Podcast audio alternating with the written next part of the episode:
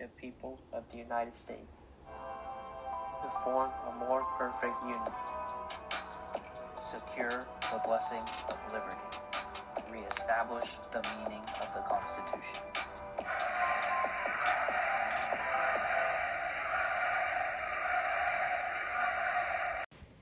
Hello, friends, and welcome to We the People Show. This is your host, Tiger. And first of all, disregard the noise in the background. I am back home with my folks for the holidays. First of all, for Father's Day, and the next holiday, 4th of July. So, anyway, um, today we, are, we will be discussing the 2024 election and basically the current trends of it yeah, yeah, I I know what you are thinking, but it's too early to talk about 2024. We need to get to get through the 2022 congressional midterm elections first. That is true, but keep in mind that time flies. Because four years ago, when President Trump was in office, people were like, oh, this is going to be a long four years. But guess what? Four years passed by pretty quick. We went through the 2018 midterms and then the recent 2020 election.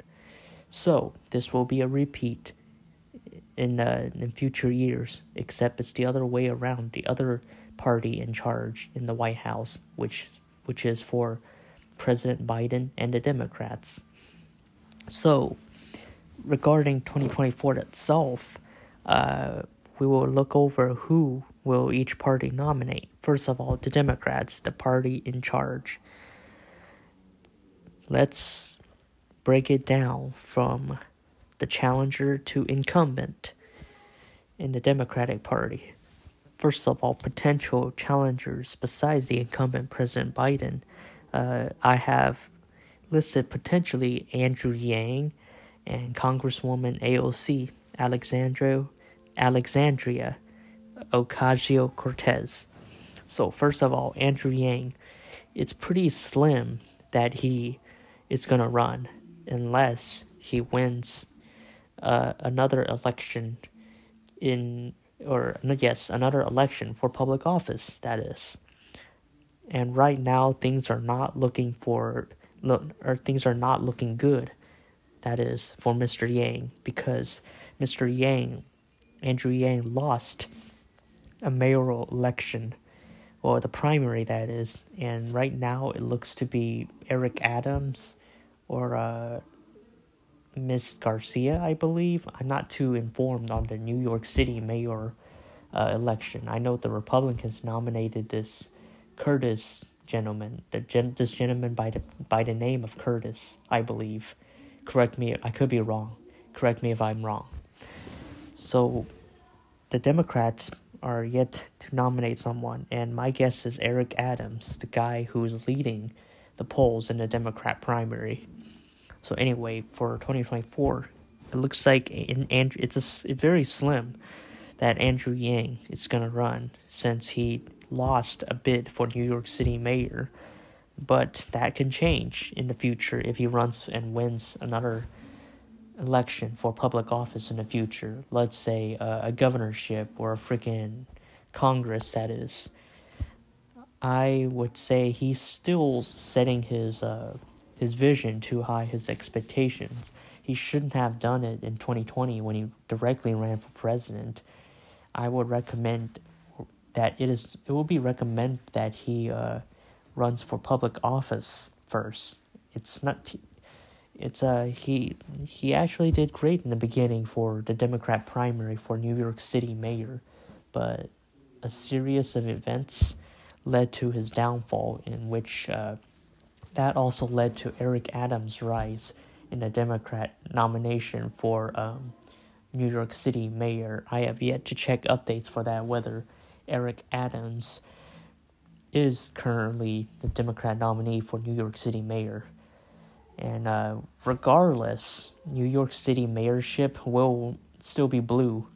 It's it's very it's a very heavily liberal city, so it would be uh, it would be a miracle if New York City elected a Republican this November, but mark my words, New York City mayorship it will likely be Democrat this November, because it's already is a pretty blue area.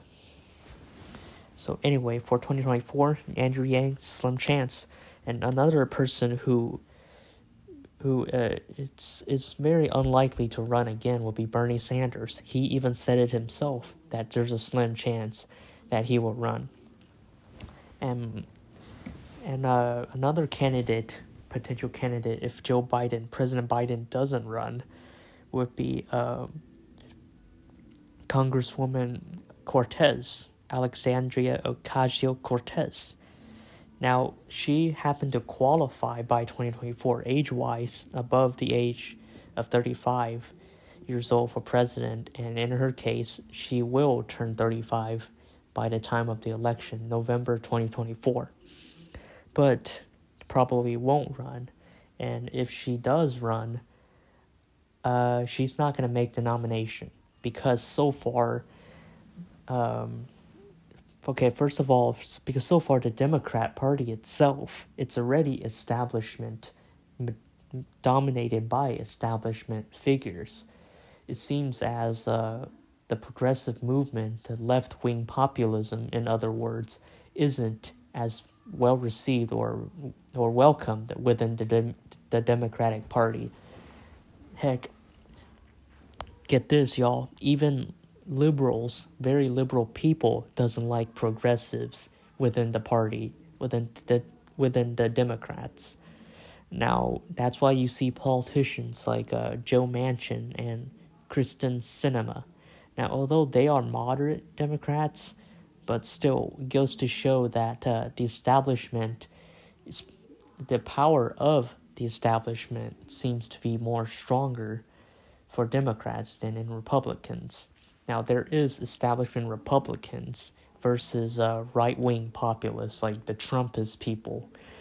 Now, anyway, for the Democrats, it's more establishment while for Republicans, it's emerging as populist. Now we will get to the Republicans in just one moment. Uh, so anyway, um, AOC, if she runs, she's likely not going to win the nomination because the large majority of uh, the Democrats' voters are establishment, meaning they don't like the progressive mes- the progressive message as well. So AOC is better off running for the Senate or another public office before trying to, before attempting to run for the presidency in the future. Not in 2024, but probably in future presidential election years after 2024. So AOC is likely not going to make it.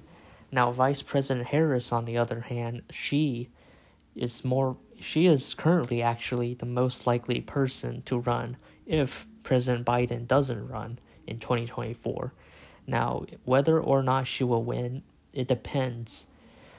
Uh, win the general election, that is, it would it depends on uh, who the Republicans nominate. If the Republicans nominate someone like, um, I would say Nikki Haley or Tim Scott, I got a feeling she will. President Harris would have a chance there.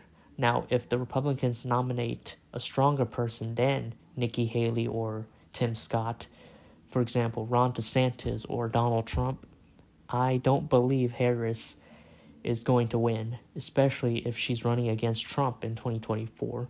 Now, if she's running against Ron DeSantis, it depends on both both both candidates' uh, personalities, past records, uh, rhetoric, messaging, blah, blah, blah. A lot of factors can play into that.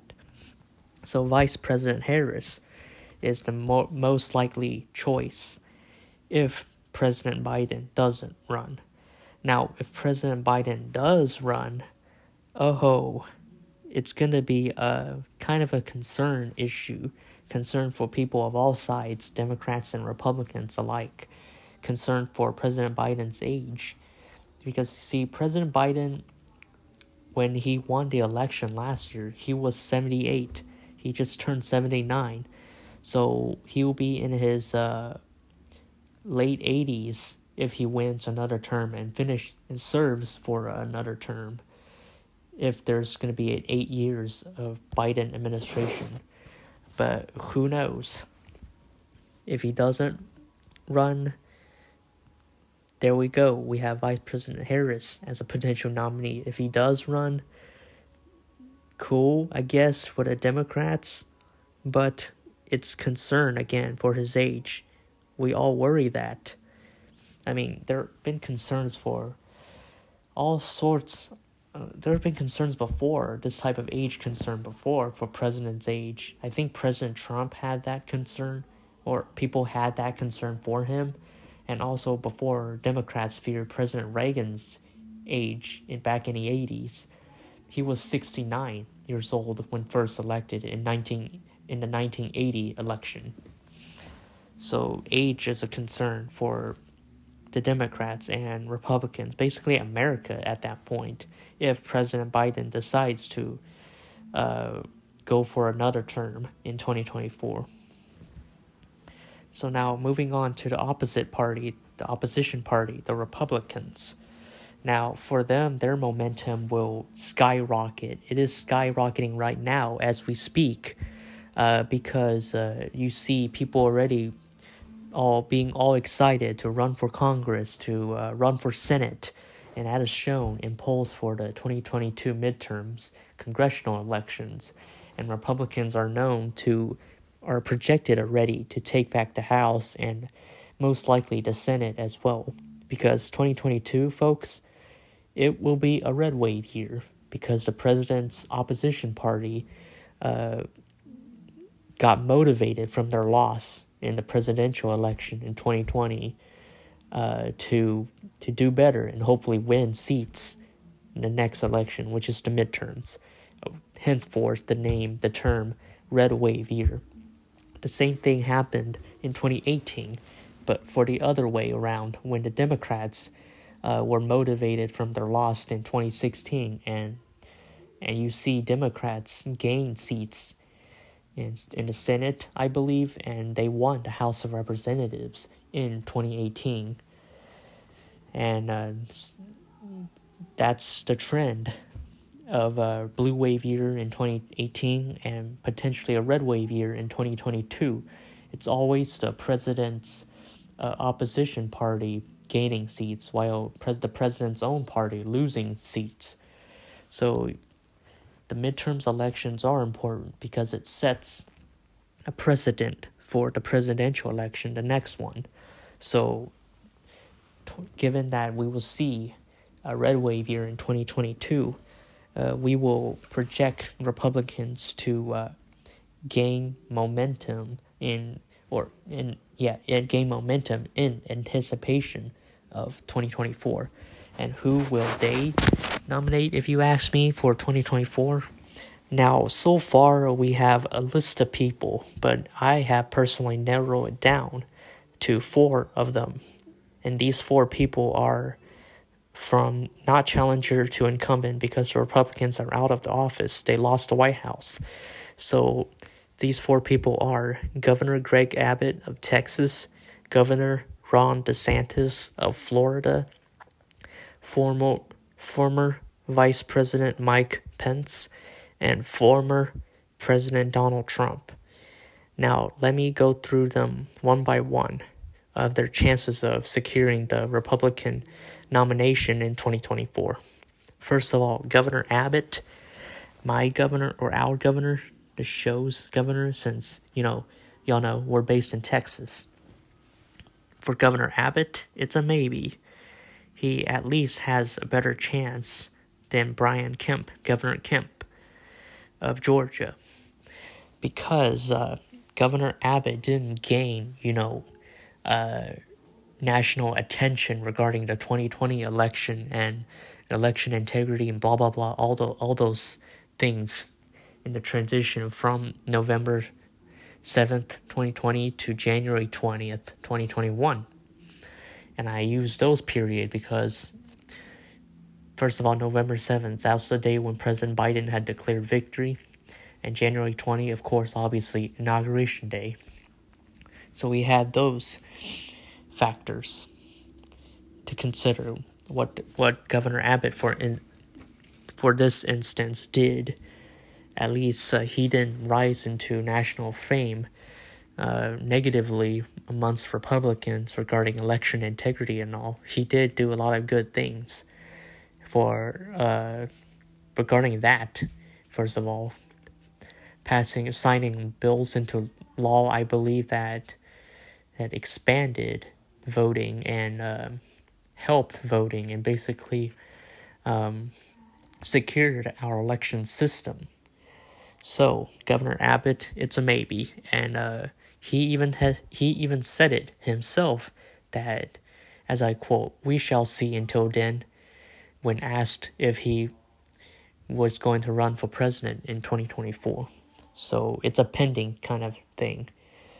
And if he does, um, whether or not he will get the nomination, my guess is probably not, because he is seen as too establishmentarian in the eyes of very Trumpist, populist people within the GOP. So that's our projection for Governor Abbott. Now, for former Vice President Pence, it's also maybe that he will run. Now, whether if he does, now if he does one, win or runs, would he win the nomination? The question is probably not in my eyes because he is seen as a bit too too uh, traitorous, I guess you would say, amongst the eyes of uh, those extreme Trumpian wing of the Republican Party. He probably won't secure the nomination because of January 6th, because of the fact that he won't address voter fraud and all.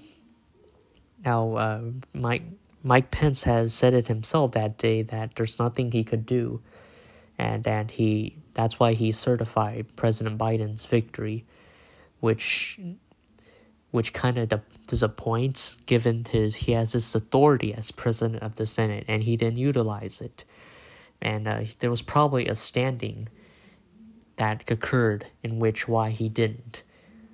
Well, anyway, that's all in the past. We're moving on to the present and the future with uh, Vice President Harris and President Biden in charge in the White House, like I said, there will be huge uh, momentum within the Republicans, and these Republicans will probably, quote unquote, cancel out Mike Pence because of January 6th.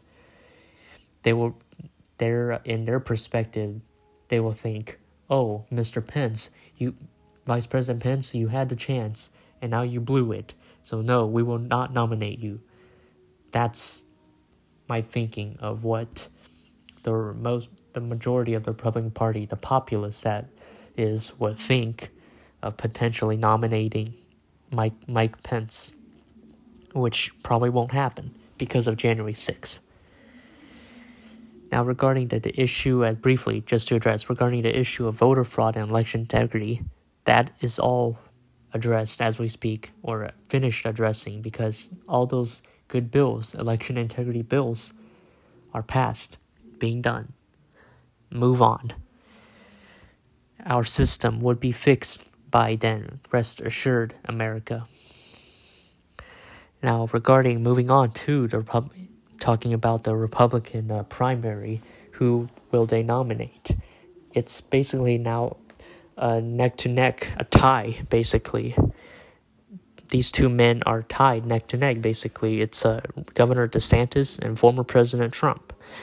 Now, tied is a bit of an outdated term now to describe the polling because uh, recently uh, President Trump was beaten by Governor DeSantis for the nominations in a series of polls conducted that was uh, published lately. Now, this poll I would say wasn't wouldn't accurately describe the overall scenario because the poll was conducted in co- a conference, I believe, in Colorado. And as y'all know, Colorado isn't like conservatives in Colorado should not represent the majority of what the country thinks. I think there should should have been a poll conducted more to uh, reflect the views of conservatives conservative voters across the country, not just conservatives in Colorado and Florida and Texas or wherever. So anyway, um, it's gonna be a tie or uh, one person beat the other between Trump and DeSantis. Now, going through them individually, DeSantis, he seems uh, to be favorable amongst members of the populist part, populist wing of the GOP, because he seems fit for them in their eyes. He seems fit for the movement. He is charismatic. He has good messaging and good tone to uh, to to uh, promote the messaging, and his policies are effective. Now, policies, his policies for the state of Florida is shown because, well, duh, obviously he's the governor there, but it is unclear on what his foreign policy would be, what his trade stance would be. Well, of course, we don't know yet, unless he chooses to run, and there's a big chance that he might run. He Governor DeSantis himself said, We will see what happens in 2024. There's speculation. He's speculating, that is, that he might run in 2024. So, according to the Trumpist populist, Governor DeSantis is fit for the movement and fit for the nomination in 2024. Now, finally, former President Trump, his messaging is just talk was just toxic in 2020. Just um just before November, just October, September, just the whole of 2020 since winning renom- renomination in July slash August in RNC 2020.